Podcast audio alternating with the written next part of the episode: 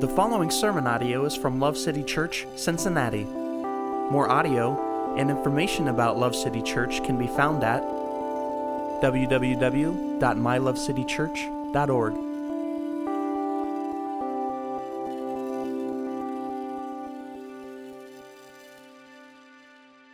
Turn with me, if you would, to the book of Psalms, chapter 2.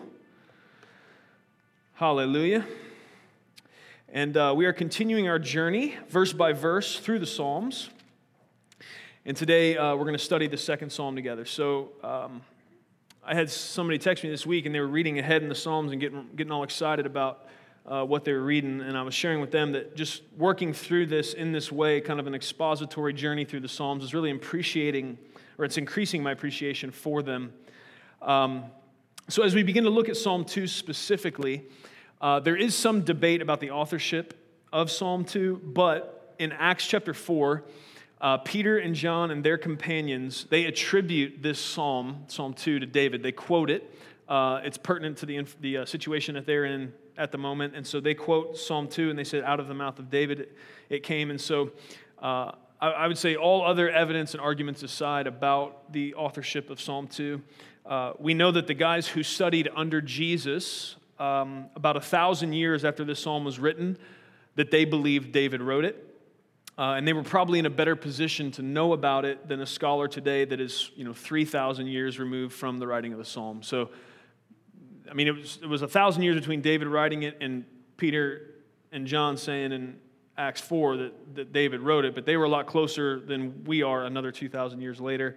And ultimately, um, those guys hung out with Jesus. He taught them the scriptures personally. Uh, so I'm going to go with them on it. I don't know where you're at about it, but uh, so I'm going to say David probably wrote Psalm 2. Um, so let's read it together, okay? We're in Psalm chapter 2, verse 1. Why are the nations in an uproar and the peoples devising a vain thing? The kings of the earth take their stand, and the rulers take counsel together against the Lord and against his anointed, saying, Let us tear their fetters apart and cast away their cords from us. He who sits in the heavens laughs. The Lord scoffs at them. Then he will speak to them in his anger and terrify them in his fury, saying, But as for me, I have installed my king upon Zion, my holy mountain. I will surely tell the decree of the Lord.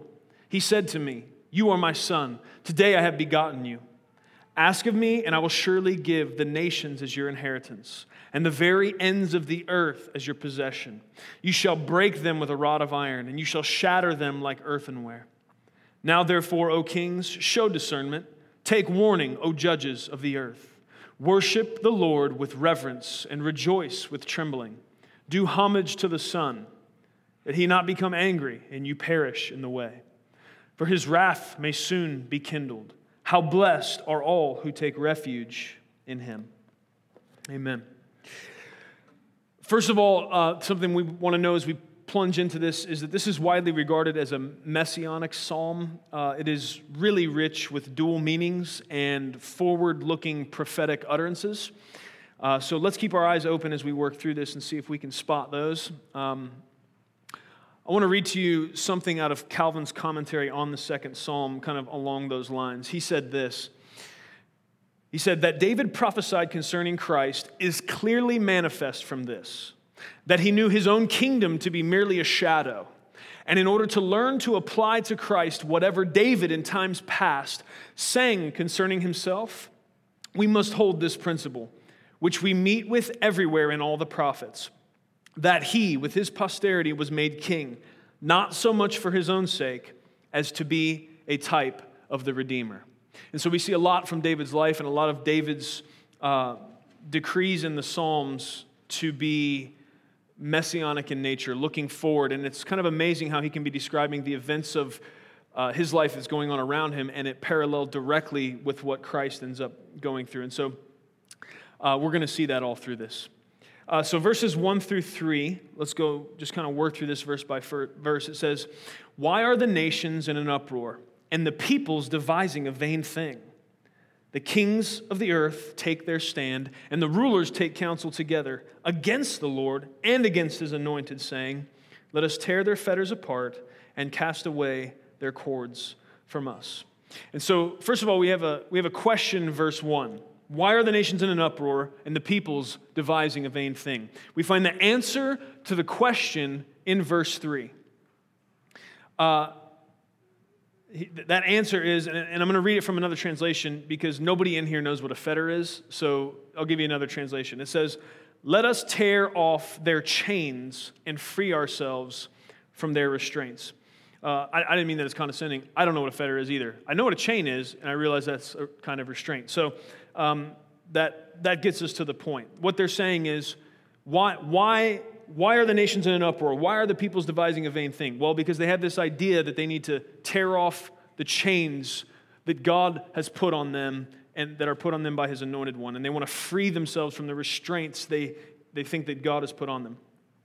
So, the reason why people, kings, and nations set themselves in opposition to the Lord is the same reason that Adam and Eve sinned in the garden. Here's the reason it is the wrong headed and foolish belief that God's laws and decrees and commands are chains that restrain us from some unrealized joy and fulfillment that He is withholding from us. That's wrong headed and foolish. Satan was able to convince them, our first parents, that the thing God had told them not to mess with was actually a good thing that God was keeping from them. You guys remember that story? God says, Do whatever you want in here, have a great time, it's going to be great. I'll come down and talk to you every once in a while. It's going to be cool. Just don't eat from that tree right over there. And what does Satan come along and do? He's able to convince them that the one thing God said, don't mess with that, that that was him somehow putting a bond and restraint on them that was holding them from some fulfillment or ecstasy or joy that and, and it was just it was just him being an oppressive dictator uh, when the reality is that that whole idea is never true ever. God's laws are always loving and always best. And He is glorified in the joyous elation of His people. You guys know that? You believe that? God is glorified in the joy of His people. And He's glorified when our joy is found in Him, because then it can't be taken from us. Then it's perpetual and eternal. If my joy is found in God, if my joy is found in the affirmation that comes in knowing that Christ loved me enough to die for me, no one's ever going to take that from me. Yeah, but what if everything in your life falls apart? What if you lose everything you have? Guess what? I still have the thing that is the source of joy. And thus I have unshakable joy, impermeable joy, joy that can't be taken from me or robbed by any situation. Because no one is going to reverse Christ's love for me. Can't do it. Can't take it away. It's something set into eternity. Praise God. And so I can be, if I choose to believe that, joyous and fulfilled in every situation. So it is only when we buy the lie that God is the providential party police and that he is about ruining our fun or withholding some good thing from us that we can be tricked into stepping into the fowler's snare of sin. What am I? I just said something big to you. I want you to think about it. The only way you ever get trapped in sin is when you believe the same thing that these nations and kings and our first parents believed. The only way you'll choose something other than obeying God is if you believe that thing you're choosing instead of Him is better for you than what God would give you or what God has for you. We have to pridefully believe we know better than God ever to sin or disobey Him. We have to set ourselves above Him in wisdom. We have to set ourselves above Him in knowing what is best for us. it's different when we put it that way, isn't it? Makes the situation look different. And we end up in the fowler snare every time we do that. The ability to be wise and defeat sin begins in believing this right here. If we would believe this, we would be much less susceptible to the temptations and sins that entangle our feet so often. If we'd believe this right here, absolutely everything God asks us to do is for our good. And everything God asks us not to do is for our good. Sounds pretty simple, doesn't it? And most of us, if asked a poll question or a survey question, if we believe that, we'd say yes. But where the rubber really meets the road, where we find out if we really believe that, is when it comes down to the day to day. When it comes down to the choice of whether to obey Him or do this thing that I think is going to bring me more joy, or bring me more happiness, or bring me more fulfillment. If God asks me not to do something, it is for my good. Well, I don't understand how. That's okay. you don't have to. There's many things God will ask us not to do that we may not get it. There's many things He will ask us to do that we may not get it. But ultimately, it comes down to will I trust Him? Do I believe in what the totality of the scriptures tell me? That His love for me is never failing, and that His, his laws are motivated by His love. That His father, perfect fatherly character is where those bounds and restrictions come from. And because of that, what they do is actually bring freedom instead of oppression. Because I'm free from my own foolish tendency to end up in the fowler snare. I'm free from my own foolish tendency of ending up in the pit of my own creation through choosing disobedience to Him. I'm free to serve God. That's the way it really works because that's what I was created to do. And in that is where fulfillment and joy is going to be found. You might say to me as a pushback, but, but sex outside of marriage doesn't feel bad. It doesn't feel bad. It, it, it really, it, I'm going to be honest with you, bro, preacher, it feels good. Okay? I would say a couple things. Just think, think through this with me. I, would tell you the warmth of a fire on an autumn evening, that feels good too. Unless it gets out of the safe boundaries built for it to occupy, then it will burn you and it will kill you. Let that fire leap. Let a coal pop out of that fire and end up lighting whatever's around you. Now, all of a sudden, it's not in the place it was built for. And that thing that was providing warmth and providing uh, a, a really a good feeling all of a sudden becomes something that could end your life. It's causing damage. That's how it works. Secondly, I would say far too many have been led by the fickle and unreliable compass of your feelings for far too long. Each of us would do well to assess our lives and remember the times our feelings in the moment proved to be an unhelpful guide in navigating a situation. We would each do good to spend time sitting down and reflecting how many times my feelings about a specific person or situation in a moment ended up not necessarily being a trustworthy guide once it was all said and done. And if you're honest with yourself, you'll probably find many events in your life where that was true. You'd either believed a lie that was the cause of the feelings anyway, or some other sinful tendency in you caused your feelings about the situation to be off kilter, informed not by the truth of God's word, but by some other thing that led you astray. Each of us would do well to assess our lives and remember the times our feelings in the moment proved an unhelpful guide in navigating a situation and ultimately led us to a destination of pain and hurt. The loving truth and instruction of our perfect Father God will always lead us to a destination of joy and pleasure, but often the path we take to get there will be named self denial and sacrifice. Oftentimes, that path God shepherds us on, it's, if He's doing it, if He's called for it, if He's commanded it, it will always lead to joy and pleasure. But oftentimes, the path to get there will be self denial and sacrifice. We tend to live as if we are trapped in the twisted hallucinations of an insane man. We run from God and we strain against Him, thinking He is the bringer of bondage and a vengeful dictator. When the truth is that 2 Corinthians 3 tells us the Lord is the very source of liberty. And this is part of what happens when we are saved by grace through faith in Christ. We're given new hearts, and those hearts are capable of seeing the truth for what it is. We don't have to be deceived, and we don't have to be blinded. We don't be, have to be led by those, those unreliable feelings that so often get us into trouble. We can now be led by God's Spirit instead, which will never fail us, never lead us astray, never bring us to a place of ultimate pain and hardship. We may go through self denial and sacrifice on the way to pleasure, but ultimately, what He's leading us is to Himself, which leads us to the ultimate and best pleasure and fulfillment that could ever be found. For a human that was created for God's presence to be reconciled with that presence. That's the final win. That's the final victory. And that's where He's trying to get us all the time. Why? Because he's mean? No, because he's really, really good.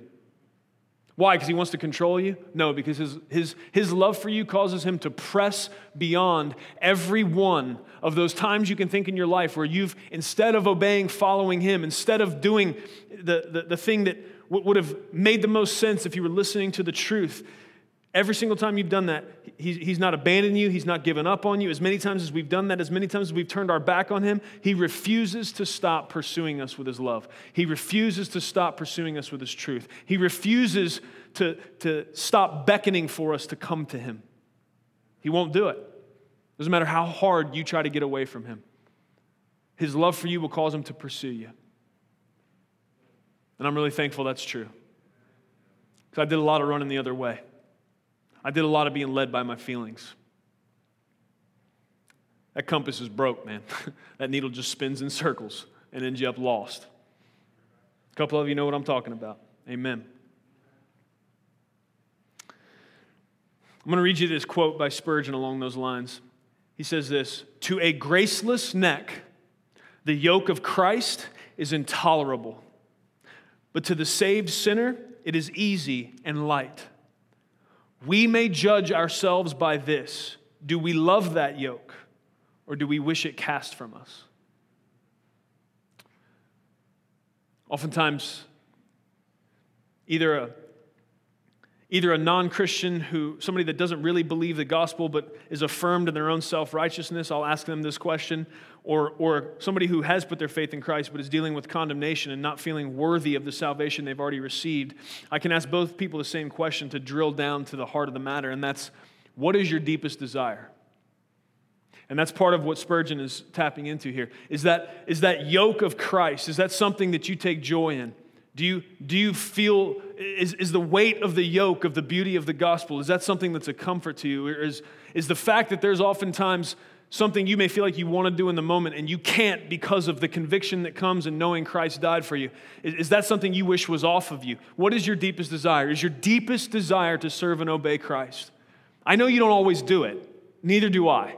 But what's the deepest desire, all the way down in the bottom of your heart? What is the thing that really you peel it all the way back, what do you want most? Is it to serve and obey him, or is it to do what you want to do? Because that's what he's saying here. This is how we can judge ourselves. You want to figure out if you belong to Jesus? What do you want most? Do you want to be with him? Do you want to obey him? Even though you struggle sometimes and don't do that perfectly, yes, but is that really what you want more than anything? To obey Christ because you believe not only he's worthy of that obedience, but that that is best for you. Or all the way down at the deepest part, do you just want to do you? You just want to do what you want to do. I don't say that to get the Christians in the room to question their salvation. I'm saying that to give us a tool for deep self introspection. And you may have found yourself here today affirmed somehow in a bunch of good things you've done or, or a list, an ever shortening list of bad things that you haven't done. And I would just say to you today, lovingly, that that's not what it's about. Ultimately, what it comes down to is will you trust in the finished work of Christ? Will you believe that the grace provided through Jesus' sacrifice is enough to pay the price for your sins? And if you do believe that, your heart will be changed. And what you'll find then is that even though you'll still have, there'll still be tension and there'll still be times when you're pulled to either side and you have to work through temptation by God's Spirit, you'll find the deepest desire changes when you become a Christian, this is one of the major things that happens. This is part of what a new, that new creation language means. The set of desires that I had ultimately that was about self and self gratification and doing what is best for me, being about me. That is the heart of every person that has not been transformed by Christ. They can't help it. They are about self service. If your heart has gone from that to ultimately wanting to obey Christ in all things, that's an indicator. You can so if you today are fighting with condemnation, if, if the enemy's tried to come to you and throw evidence from your life uh, as an indictment against the fact that you belong to Jesus, first of all, I would say don't ever get sucked into this, this back and forth with the devil where he's trying to throw sins in your face that you've committed and you're trying to throw back at him some good stuff you've done as evidence you're a Christian. Come on, guys, you know that's all he's doing is tricking you into a works based righteousness system right there. That's not how we, that's not how we live. I don't know that I'm a Christian because I've done some good things. I know that I'm a Christian because Jesus died for me, and I know that He changed me. I can, I can look down as much as I have ability. I know, I know our heart can be wicked, it can trick us, but as I, I, when I really sit down and I think about it, what do I want most? I want to obey Him. I don't, I don't always make that choice.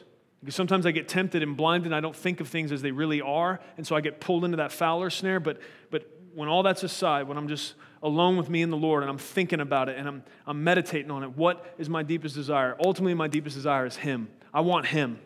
I believe wholeheartedly in the love that He expressed to me through the cross. And so, what I want more than anything is Him. And that makes me want to obey Him. I love Him. I love Him. I love Jesus. And that makes me want to obey Him. Do you love Him? Have you been loved by Him and has that changed you? Has that made your desire for obedience? Does that make you see the restrictions and the parameters that He's laid out in His law? Do you see that as the beautiful guardianship of a Father that loves you? Or do you see it as the, the restrictions of a dictator that wants to control you? These are part of the ways if you can figure out where your heart's at and where your relationship with God is. Now, some of you thus far may have uh, picked up on what seems like a problem with the theology of the psalmist he is saying that these kings and rulers that they take their stand against the Lord. But some of you might be thinking, well, doesn't Romans 13 say that God appoints kings and rulers? You guys remember that? that could, so that's kind of weird, right? So let's, let's read Romans 13 1 together. It says, Every person is to be in subjection to the governing authorities, for there is no authority except from God, and those which exist are established by God including the kings that are rising up against him? Apparently, because said there is no authority except from God. This creates some complications, does it not? It does. With this in itself, now, the person that is kind of lazy in their approach to the scriptures and maybe looking for an out as far as submitting to God, anyways, could look at this, draw that up as a contradiction, and say, That's my escape hatch. I don't have to mess with Jesus anymore because there's no, I mean, why would God appoint kings that are going to end up standing up against him? That seems like a self defeating purpose. Uh, I would agree with you, this does seem confusing, and I do agree with you that it's a rational question, though we, whenever we ask questions to God or at God, we should always have a humble tone, assuming that He has an answer. That's the right posture to approach Him with. But we could ask, why would God establish kings that would oppose Him?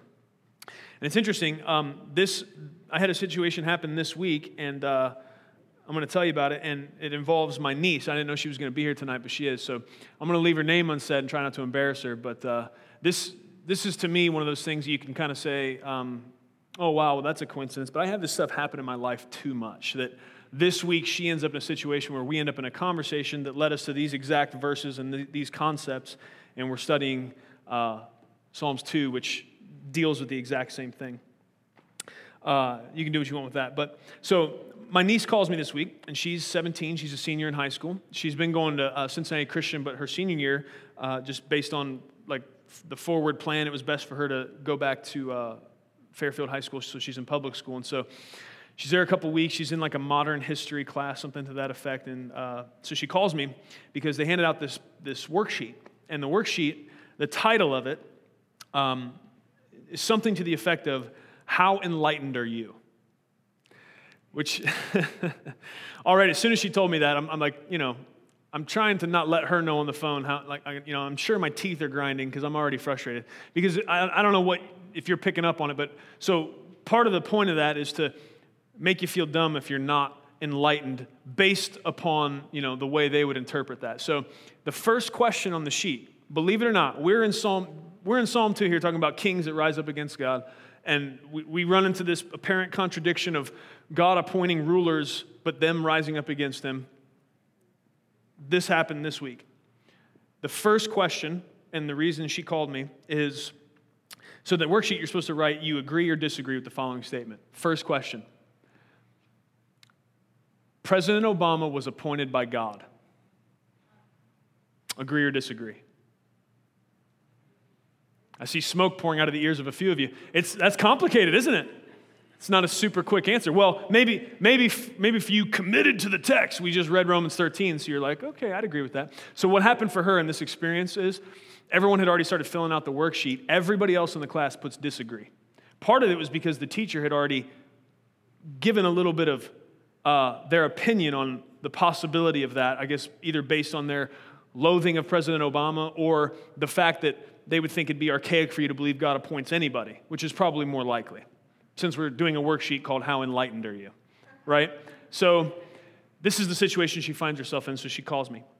And uh, because she doesn't want to just put disagree because everyone else did, and she wanted to talk through it because she realized she had this is my 17 year old niece, senior in high school. Remember, you know, most of us in our 20s and 30s are still having a hard time, you know, standing out for Jesus, for Romans 1:16 to really be true for us that we're not ashamed of the gospel. She instantly made the connection that she might have an opportunity right at this point that if she put agree because of Romans 13, that somebody might call her out about it and she might get the opportunity to stand up and somehow lead that into a gospel conversation. And so I'm already, I was driving, so I couldn't dance.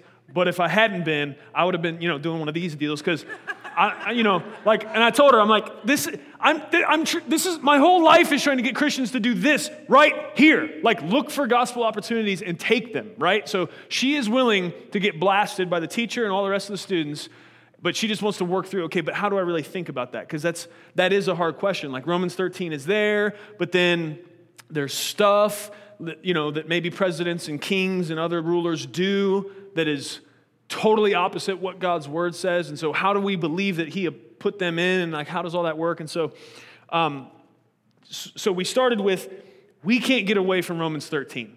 It's cut and dry. All rulers and authorities are established by God. Boom. Now, so that's there. So we have to say agree, but we also have to be able to explain that.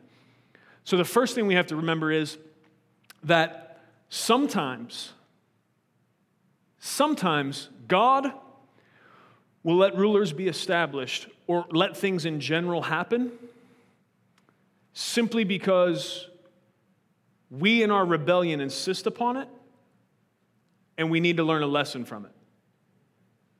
I don't know if I agree with that. Okay, well, hold on, you're wrong. So, uh, and so I, I pointed to 1 Samuel, right? Chapter 8. The Israelites, they're looking around all the other countries around them, all the other nations. They're like, What's up, man? They all got kings. They got human kings. All we have is you. We want a human king. Give us a human king. God's like, Guys, it's going to be better for you. And this is, God, this, is, this is how God always relates to us. And it seems like this is how we always push back to Him. We're so foolish sometimes.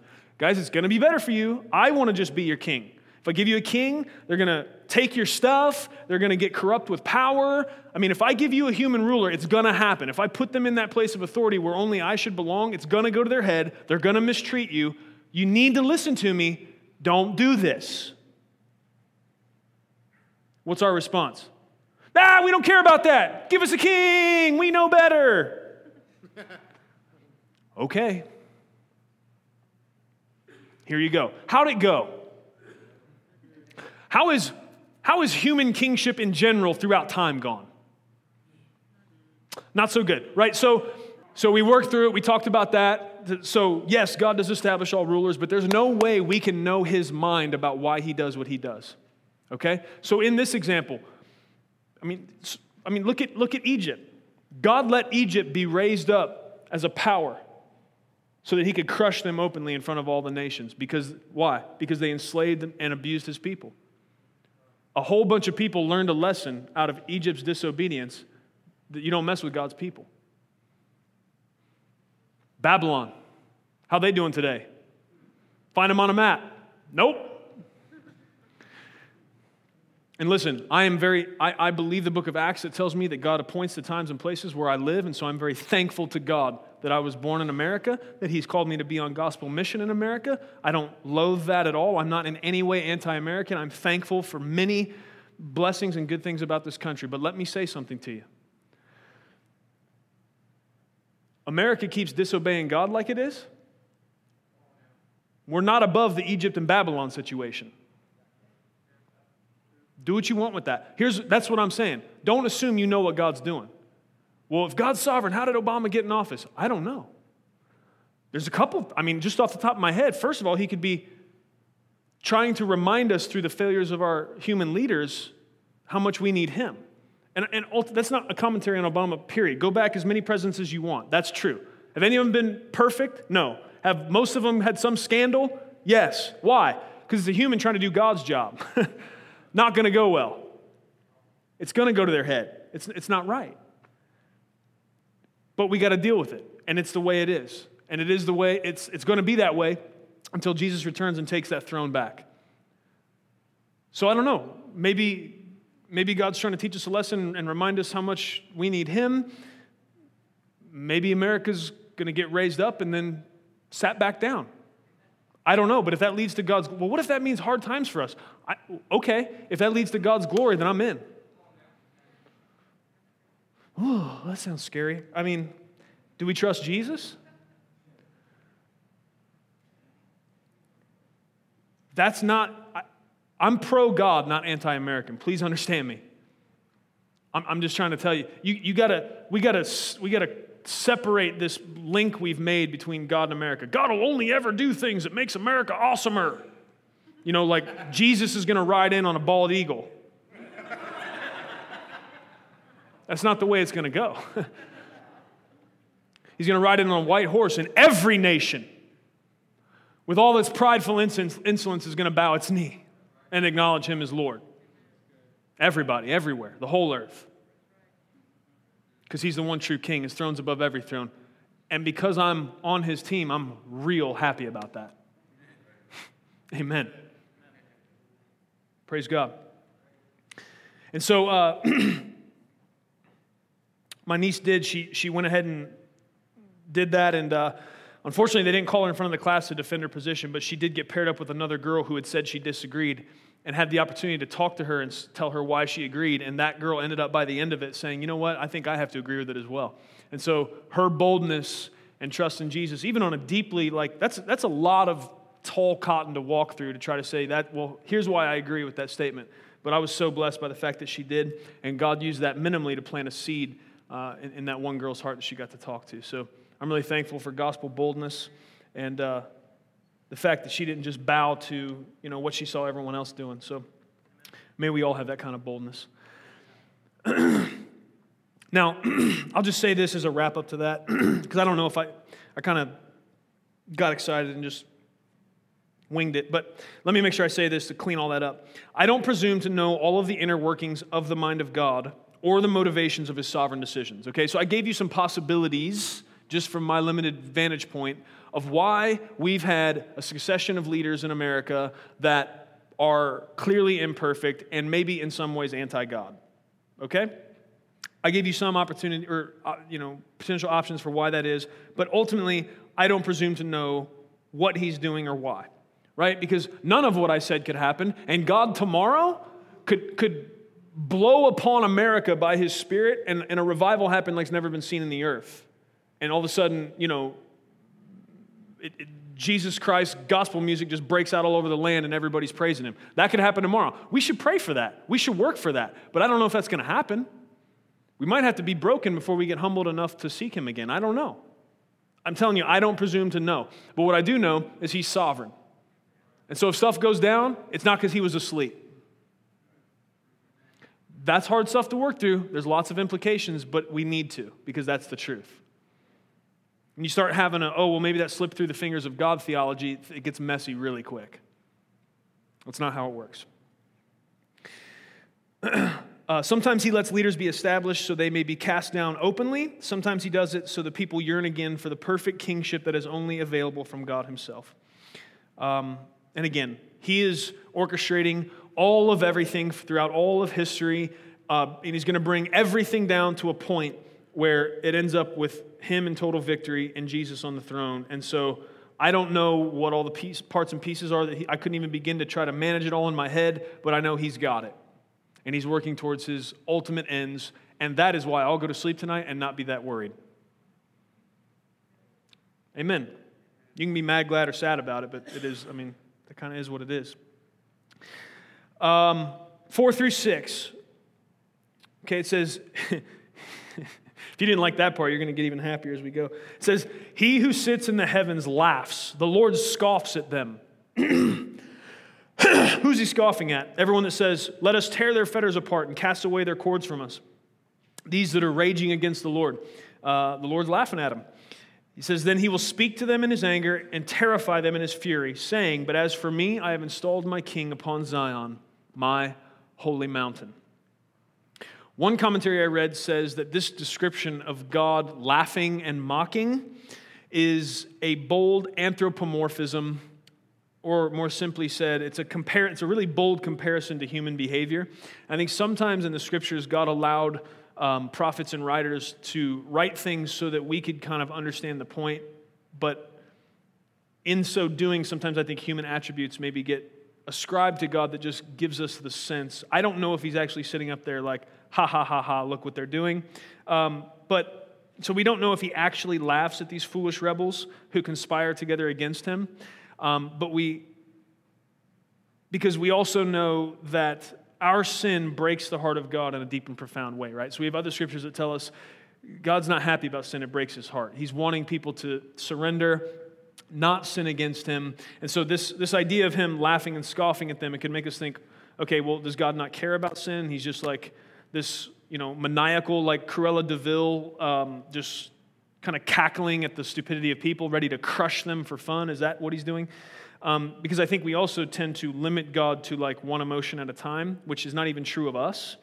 Um, so we know that sin breaks the heart of God, but clearly there's something here about the stupidity of humanity at times and their rebellion against Him that can be humorous. Um, I think it's possible that God can hold in tension um, and experience multiple emotions at once, and probably with a greater capacity than we can. Um, I, I would just call you to the attention that we can have the potential to be sad and yet find something funny at the same time. You ever been like crying about something or really bummed, but then something just strike you funny? And so I'm still like grieving over the fact that this thing is happening, and yet somebody either that really knows me well was able to make me laugh, or I watched a cat video, or you know, something just struck your funny bone. And so it's not like the sadness went away and, able, and enabled you to laugh, but both were able to exist in tension. You guys know what I'm talking about?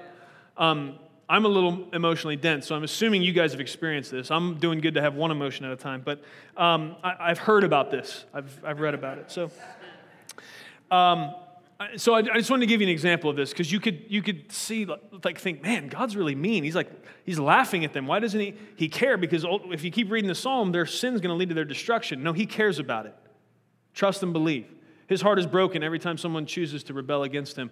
But, but sometimes, like, just the utter stupidity of our rebellion, I'm sure can be amusing, kind of like it would be in this situation. So just imagine it's like my two year old son, Max, okay? Uh, imagine he's, he just decides right now that he is tired of my tyrannical rule and he's tired of the chains and restrictions that I'm putting on him, uh, that he feels like there should be baby pools full of snacks available for him to eat out of constantly all day, spread throughout the house, okay?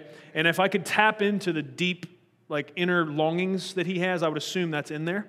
Um, so he, he thinks there should be baby pools full of snacks all the time that he can just eat out of constantly. He can get in there and like lay in it and eat. And he, that's like, to him, that's how life should be. But I'm always telling him that he has to wait until the next meal to eat. That he, you know you've had five snacks son in the last hour. You're not having any more until lunch. We have that conversation every day. Many times a day. Okay? So that that happens. So let's say he decides he's done with that this dictator doesn't love me. If he really loved me give me what i want. And i want baby pools full of snacks everywhere. This guy doesn't get it. And so i'm, I'm done. I'm going to rise up against him.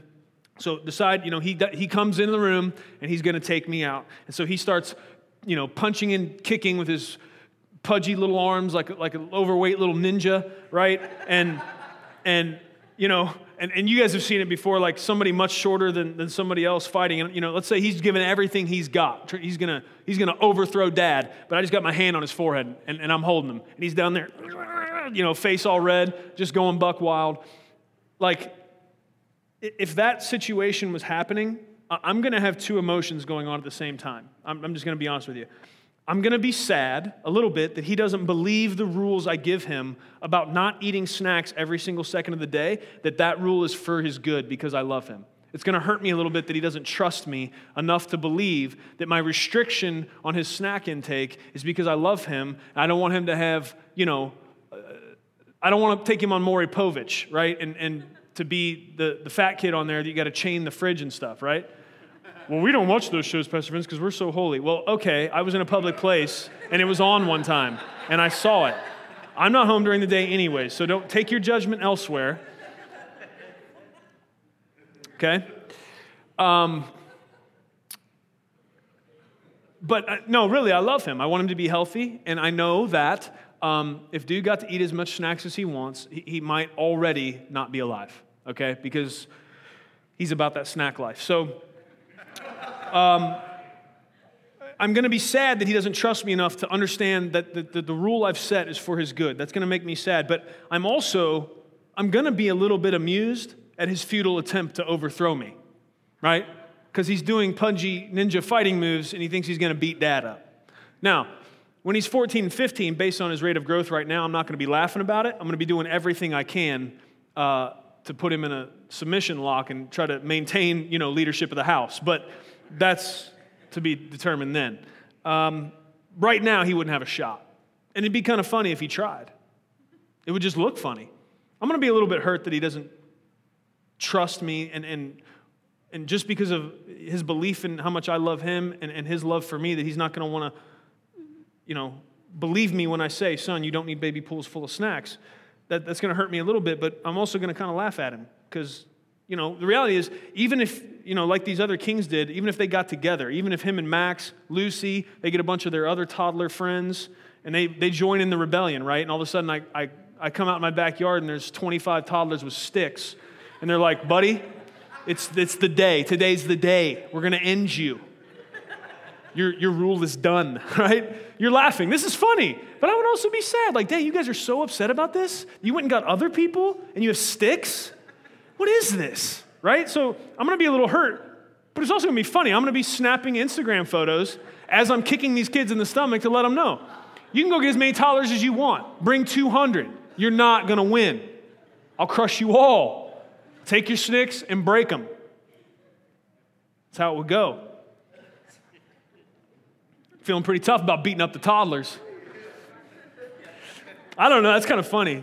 Think about 200 toddlers, man. They get your legs, they might get me. They don't have that many friends. I don't have to worry about that. I, I believe that this is, I believe what I've just kind of done there. what have I done there? What I just did there, I believe, is an imperfect illustration, but it, it can kind of help us to understand the idea of God laughing in this situation. You see what I'm saying? Um, I, I, think it's so utterly ridiculous when we understand anytime we would stand in opposition to God, it, it's like Max trying to beat me up.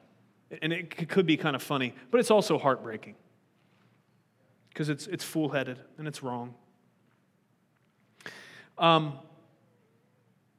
and, and in the same way that I might let Max, you know, punch like that for a few minutes and give his best shot because I'm amused by it, there is going to be a point where if he doesn't stop, I'm going to deepen my voice and uh, I'm going to I'm going to speak to him in a tone that's going to shake him from his little delusion. I'm going to let him know this is done now you can stop. And that's what God's talking about here that He's going to speak to them in His anger and He's going to terrify them in His fear. He, he might let you go for a minute, but ultimately, He's going to let you know. You keep doing this, it's going to go bad for you. It's time to stop. And, and if I need to go further than that, I may go further than that to discipline him and to bring him in line with reality. But I would also, I need to say to you, but at no point during any of that process would I stop loving him. Okay? I think that's what it looks like. Ever since sin entered the world, there have been opponents of God. There have been atheist regimes like ancient Rome that have sought to snuff out the light of the gospel completely from the earth. And they weren't even, they weren't even mostly atheists, they were polytheistic, but they just hated Jesus, bottom line. There's been, there's been regimes that have hated Jesus like ancient Rome, and they've wanted to totally snuff out the light of the gospel completely from the earth. There have been naturalistic atheist philosophers like Friedrich Nietzsche who've declared that God is dead in light of the fact that man has become so scientific and enlightened. And I would just say to you today Uh, ancient Rome is nothing but ruins, and Nietzsche is pushing up daisies, but Jesus Christ is doing fine. You want proof? Here's proof. You're sitting in a room of people who have been transformed by the power of God. And because of that, they stopped everything else that was going on tonight because they wanted to gather to sing to Jesus, to study his word, to take communion at his table, and to worship him by giving back some of the treasure that he's entrusted to us. You want proof that Jesus is alive and well today? Look around you. You think other people, I mean, we, we live in the busiest time the world has ever known. I know every single one of you had something else you could have put in this slot. And yet, what you desired more than that was to be here with God's people, studying God's word in his presence. Jesus is alive and well. He's doing good. We're not singing songs to Nietzsche. Nobody's cutting checks to Rome to pay taxes, are they? Not ancient Rome. They're done. Guess what? I'm still here worshiping Jesus. And that's going to go on forever. That's never going to stop. All his detractors and his haters, they fall by the wayside. He's the eternal king. He's going to win all the way. Amen. Uh, this brings us to verses 7 through 9. And, and I believe, and there may be some that disagree, but I think it'd be hard to. I, I believe that 7 through 9 is actually a prophetic utterance from the perspective of Jesus. Uh, and evidence to that is the writer of the book of Hebrews quotes this passage right here, um, Psalm chapter 2, 7 through 9, uh, quotes it as evidence of the deity of Jesus and his superiority to all the angels. Um, you know, where it says, I will surely tell the decree of the Lord. He said to me, You are my son. Today I have begotten you. Ask of me. I will surely give you the nations as your inheritance and the very ends of the earth as your possession. Um, I think it's also important for us to think about the word begotten and why it's used here. Uh, the word begotten in contrast to the word created. Jesus was not created. Uh, actually, Colossians 1 16 through 17 tells us that he created everything. He was not created, but he created everything that was created. So, begotten describes a relationship between two beings of the same essential nature. Um, so, for example, we, we create things of a different essential being and nature than ourselves. So, to clean that up, a man creates a statue, but he begets a child. Um, and so I, I think what we see here is verses 7 through 9 is David prophetically speaking from the perspective of Jesus, where he is saying, I will surely tell the decree of the Lord that he said to me, You are my son. Today I have begotten you. Ask of me, and I will surely give you the nations as your inheritance and the very ends of the earth as your possession. Uh, that, so, verse 8 is two things. One, I think it's kind of an ironclad idea that that's Jesus speaking because he's the one that's giving you know, given the nations as in his inheritance and uh, all the way to the very ends of the earth. But it's also uh, amen, hallelujah scripture, right? Because all the nations have been given to Jesus' his possession. And ultimately, by the end of this thing, all the ends of the earth will be under his dominion. And so, guys, I know there's a lot to be worried about right now. I know there's a lot of stuff that is unstable and wild out there. And I know there's all kinds of things that could cause you anxiety if you just for a second think outside of, of the, the scope of your little world. But we don't have to worry. We don't have to be anxious. We can have peace. Praise God for that. Because of this right here, we know how it ends. Uh, in verse 8, we see our great hope prophesied, the fulfillment of all things, the time when all the earth again bows in humble submission to our one true King. We also see this picture painted in Revelation 11 15. It says, Then the the seventh angel sounded, and there were loud voices in heaven saying, The kingdoms of this world have become the kingdoms of our Lord and of his Christ, and he shall reign forever and ever. Woo! You happy about that? I am. I can't wait. I mean, all that is within me aches with yearning for that day. But I have to say, nevertheless, not my will, but his be done. I have to live in the tension that Paul lived in to say, to, for me, to live is Christ what that means is for me to live, if I'm alive, it's going to be for Christ. I'm going to be about His business. I'm going to be for His glory. I'm going to obey Him and try to walk as close as I can with Him. If I'm alive, it's for Christ. But to die, That would be sweet gain. And I don't know. I don't know for us in this room today if we will if the, the, beautiful sleep of death will come upon us or if we will see the returning of our king i don't know which way it's going to go.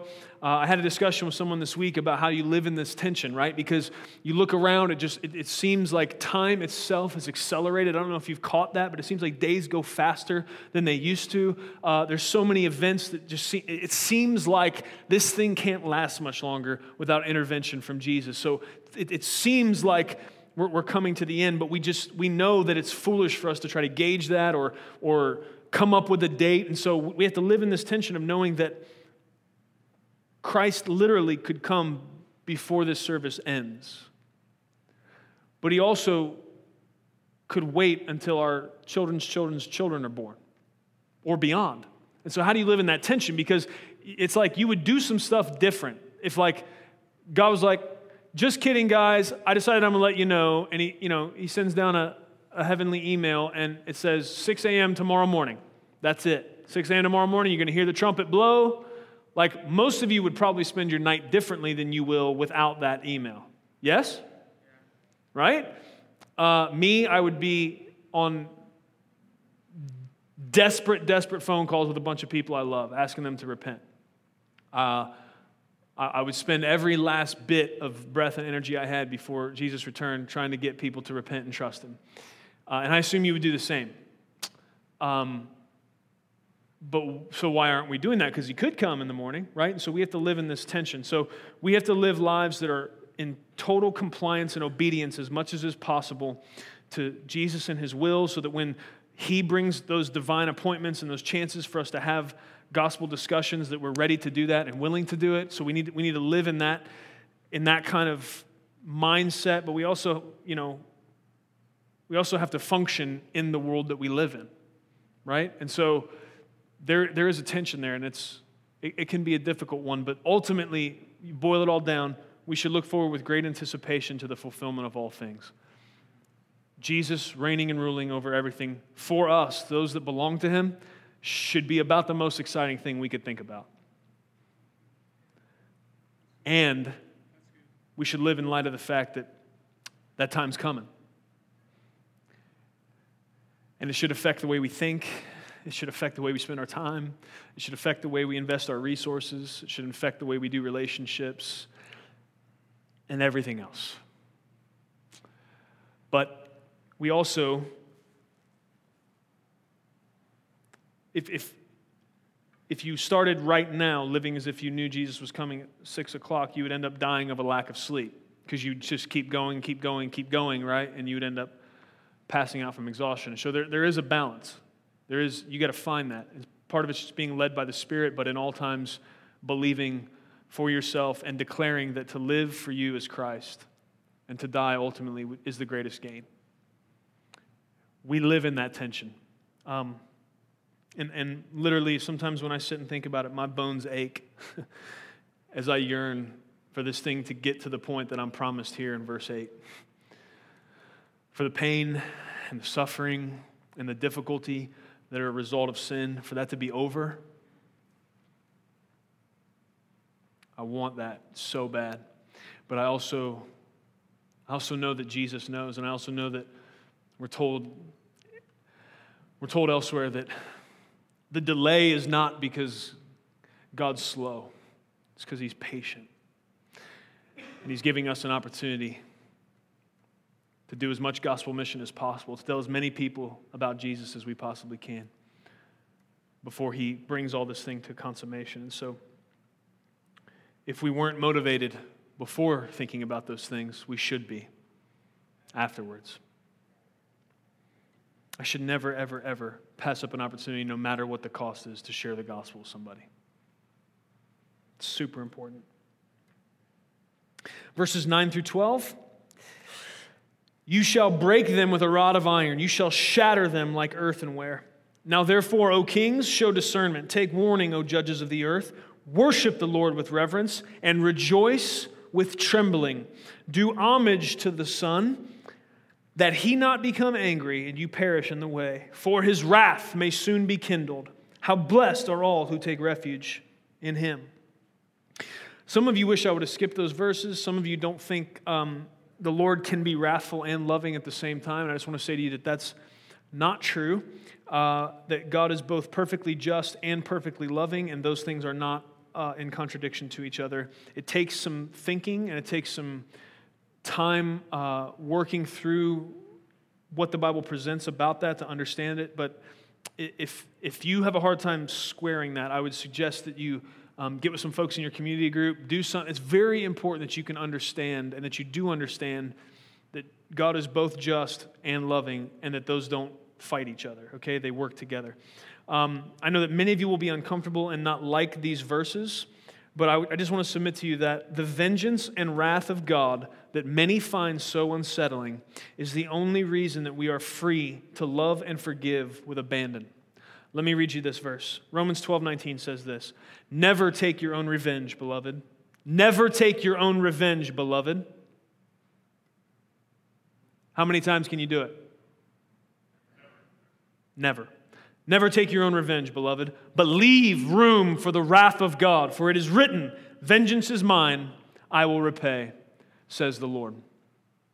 Forgive me if you've heard this story before. I'm going to tell the abridged version for the sake of time, but it is the uh, absolute most profound example I have to give you of this principle. Um, several years ago, I, I walked into a job site, and, and the time between I walked in one door and out the other, somebody jumped in my van and stole just about every tool that I owned.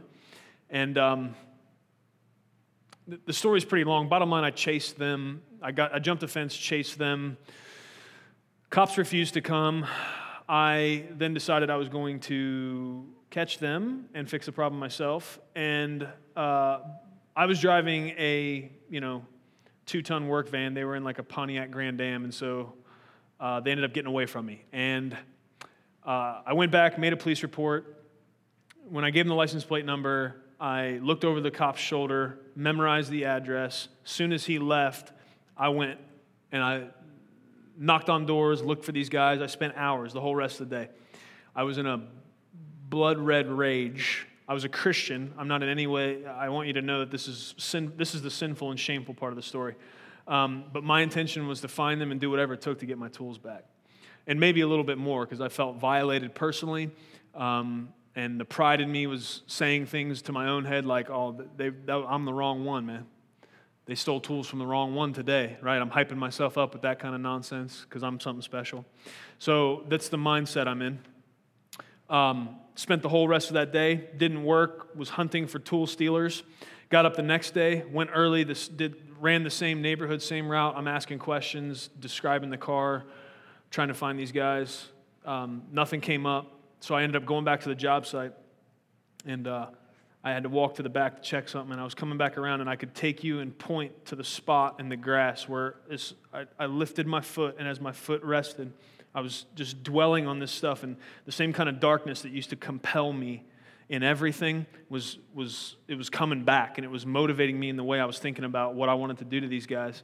And as my foot hit the grass, God stopped me, froze me in place, and He said this to me He said, Vengeance is mine, I will repay. And I had a decision to make right there. Either I was going to continue on the path I was on and I was going to do that, I was going to fix this and find these guys and make something happen, or I was going to trust God to do it. And uh, by God's grace, I repented right there for taking his place and thinking I was going to be somehow his right hand of justice upon the earth. Uh, I repented, and, and instantly what happened when I was able to trust that what he was going to do would be justice, that what I would do was only going to lead to more pain for myself, what he was going to do would be exacting justice perfectly in the situation. As soon as I was able to trust that, here's something that happened. Not only was I able to release it, but what came behind it was compassion for the guys that stole my tools. I didn't just end up repenting for what I wanted to do to them, I ended up praying for them and asking God to help them. Whatever the situation was, I assumed it was addiction to some narcotics, whatever was causing them to break in people's vans and steal their tools. I ended up finding myself on my knees in the grass praying for God to deliver them. The cops told me when they came and dusted for fingerprints and this stuff, they said, Here's the reality your tools are gone, and we'll probably not catch these guys. I said, okay. I mean, that was part of why I decided I was going to do it myself. It's like, okay, thanks, guys. Um, and two weeks later, I got a call. Somehow they caught the guys, didn't recover the tools, but the guys did go to jail, which meant if they were, they went to jail for about a year, so it meant they were given an opportunity that I hope they took to get some resources to get help. Ended up paying restitution for the tools. And I ended up, uh, some folks that loved me found out about it and sowed a, an offering into my life, and insurance paid some money towards the tools. I ended up with new, better tools than I had. Here's the other way it could have gone. If I would have not given that, to, I guarantee you this is what would have happened because I'm good at finding people. Some of y'all have been found in here. You know what I'm talking about. I can find people. If I would not have relinquished what was going on in me right at that moment and trusted God that vengeance was His and He would handle it, I would have kept going and I would have found him. And something bad would have went down. Probably would have ended up me killed. Who knows? Over some tools, I could have left my wife husbandless, right? Foolishness. But the vengeance of God and the fact that He is fully just and able to exact vengeance where it's needed, that His wrath is perfect and He'll handle it, allowed me to relinquish it, and not only relinquish it, but care about those guys' souls. So the wrath that you find unsettling is actually what frees you to love and forgive. Because you, even as an image bearer of God, you have a sense of justice. Sometimes it's twisted and kind of bent to your own perspective, and we got to submit that to Christ as well. But ultimately, um, if a small child is stolen from their parents and abused by somebody, you should be upset about that. You should want justice to be served. But you should trust that God will handle that in this life and in eternity. He will exact justice perfectly. Because of that, you are freed by that fact to love and extend grace and forgiveness and mercy. So we should not be so unsettled and upset by the fact. And here's why God, we should leave vengeance and justice to Him. He's the only one that's perfect. So He's the only one that can exact it perfectly. Your tainted, sinful perspective is going to cause justice to be skewed from your perspective. You see that? So we can love and forgive and be merciful because of Christ. And we can trust that these scriptures are true, that ultimately, um, for those that refuse to yield and obey the many loving calls of God to submit to Him, it's going to be handled. Our job is to tell as many people as we can about Jesus, to extend love and mercy to them. And I'm thankful. I'm thankful. Today I'm thankful that I don't have to be in the, you know, heavenly justice department. Because I wouldn't do a good job at that. Uh, in verses 10 through 12, we, we, really what we're seeing is a summary of the psalm as a whole, but it's also it's a summary of the same sentiment we see in Deuteronomy 30, 15 through 20. Let me read you this. And this is really over and over again kind of God's message to us, right? And somehow we foolishly reject it. Here's what he says starting in verse 15 See, I have set before you today life and prosperity and death and adversity. In that in that I command you today to love the Lord your God, to walk in his ways, and to keep his commandments and his statutes and his judgments, that you may live and multiply, and that the Lord your God may bless you in the land where you are entering to possess it. But if your heart turns away and you will not obey, but are drawn away and worship other gods and serve them, idolatry is always the issue. I declare to you today that you shall surely perish. You will not prolong your days in the land where you are crossing to the Jordan to enter and possess it. I call heaven and earth to witness against you today that I have set before you life and death, the blessing and the curse. So choose life in order that you may live, you and your descendants. Guys, I don't know why we make this so complicated. God's made it really easy for us. I love you. I love you. I love you.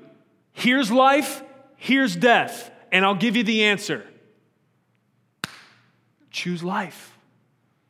Life is going to be found in relationship with me that's going to cause you to obey me and love me and serve me.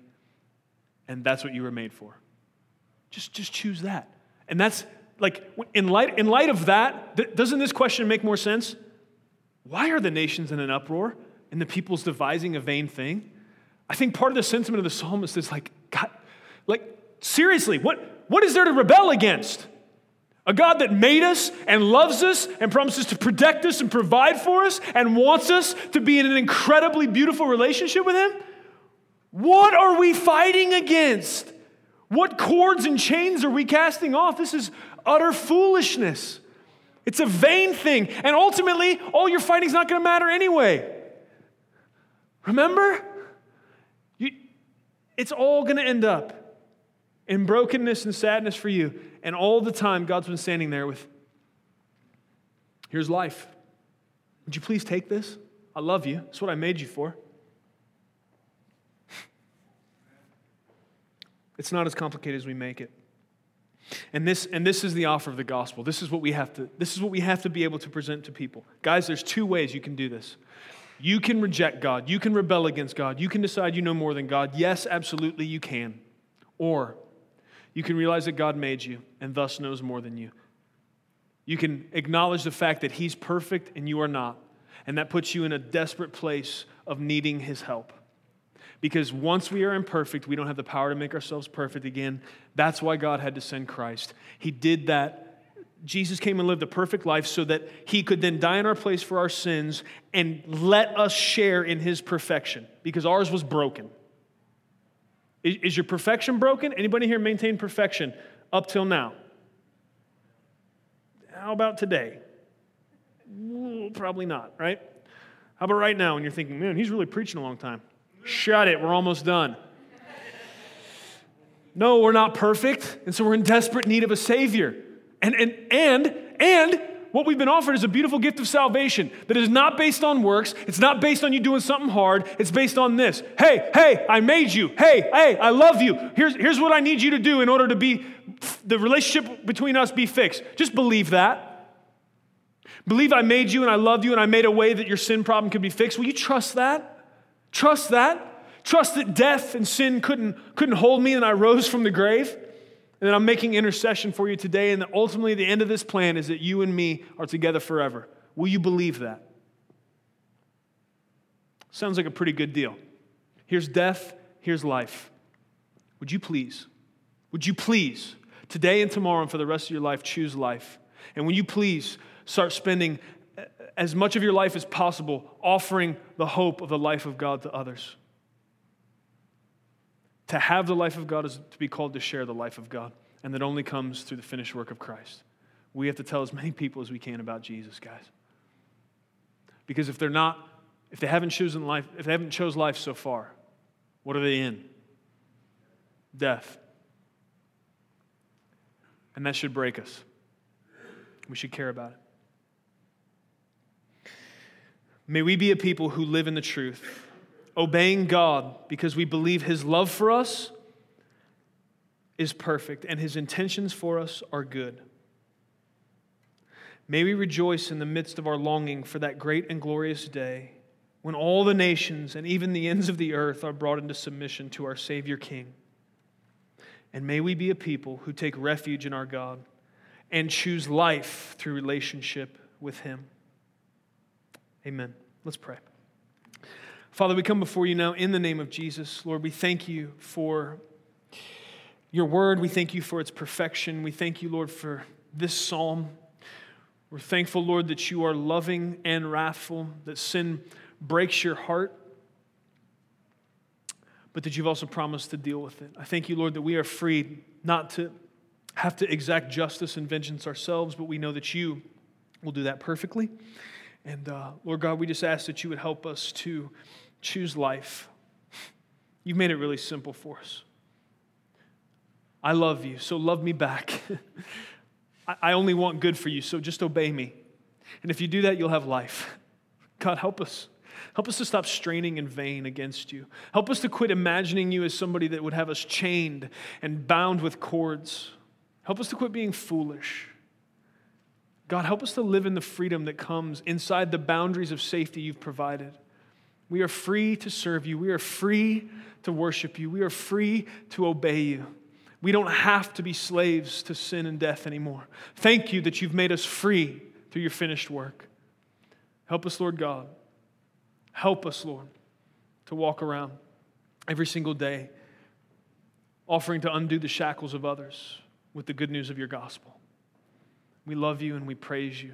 We give you all honor and glory. It's in Jesus' name we pray. Amen. Thank you for listening to audio from Love City Church, located in Cincinnati, Ohio. Feel free to make copies of this message to give to others, but please do not charge for those copies or alter the content in any way without permission. To give or find out more about Love City Church, visit www.mylovecitychurch.org.